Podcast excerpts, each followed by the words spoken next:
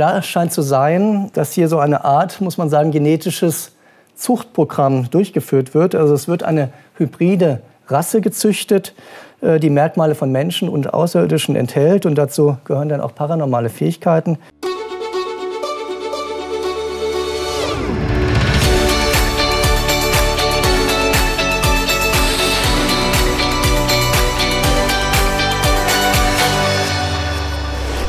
Herzlich willkommen bei Exo Magazin TV, dem Magazin für Freigeister.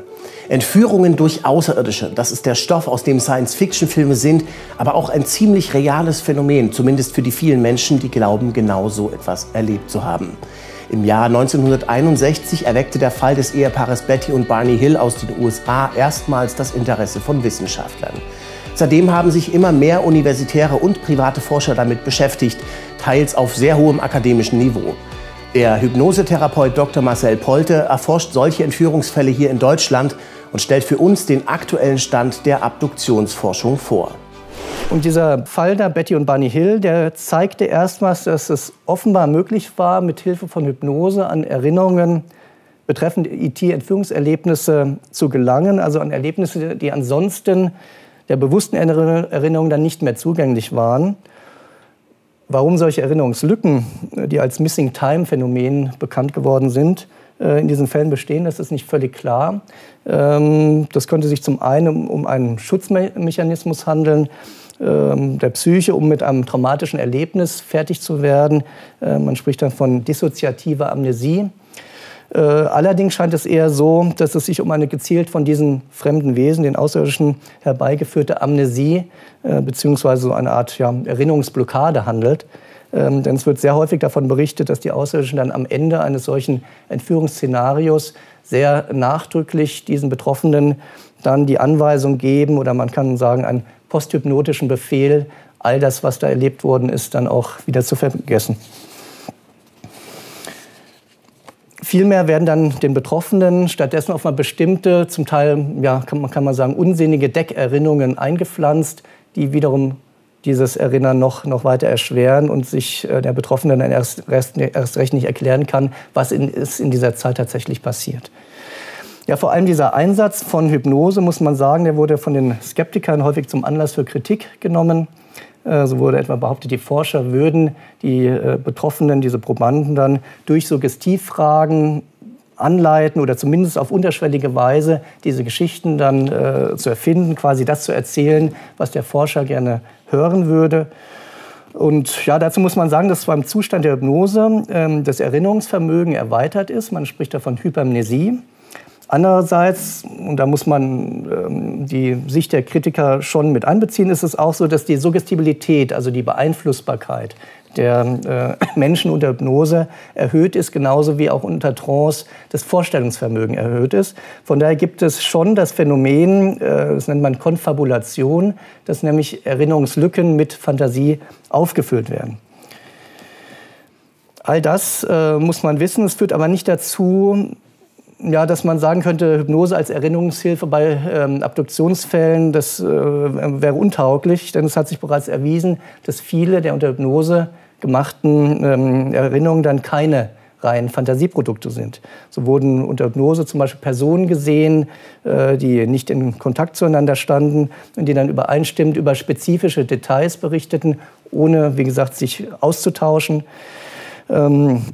Genauso ähm, äh, wurden auch zum Teil dann ähm, andere Personen gesehen, bei deren Untersuchung sich dann bestätigt hat, dass sie ebenfalls betroffen sind. Also ähm, vor allem diese Muster und das Detailwissen ist etwas, was sich vorwiegend äh, mit Hilfe der Hypnose dann mit der Zeit herauskristallisiert hat.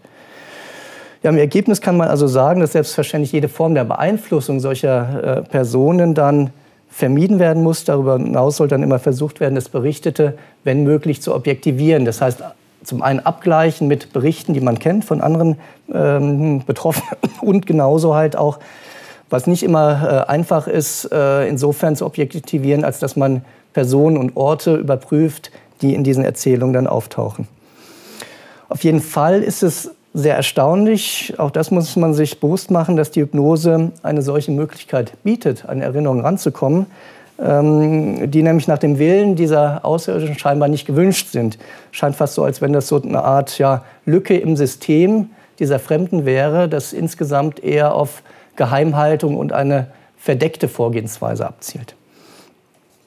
Diese Hypnose-Technik wurde in der Folgezeit auch von vielen anderen Forschern angewandt, wobei immer wieder darauf hingewiesen wird, dass die Betroffene, und auch das ist sehr wichtig, häufig auch ohne den Einsatz von Hypnose dann an Entführungserlebnisse erinnern oder zumindest Teile davon. Also es ist nicht so, wie manchmal Skeptiker gerne her, her, äh, ja, so hinstellen, dass das gesamte Entführungsszenario allein aus Hypnosesitzungen, wo diejenigen dann beeinflusst wurden, herausgezogen wurde, sondern häufig genug gibt es auch Fälle, wo zumindest in Form solcher kleinen Flashbacks nennt man es, Erinnerungen, die auf einmal auftauchen, bestimmte Szenarien an solche Erlebnisse dann an die Oberfläche treten. Es gab dann im Anschluss an diesen Hilfall vereinzelte Therapeuten und Forscher, die mit solchen Entführungserlebnissen ähm, konfrontiert wurden. Einer breiten Öffentlichkeit wurde das Phänomen dann allerdings erst durch den New Yorker Künstler Bud Hopkins äh, bekannt.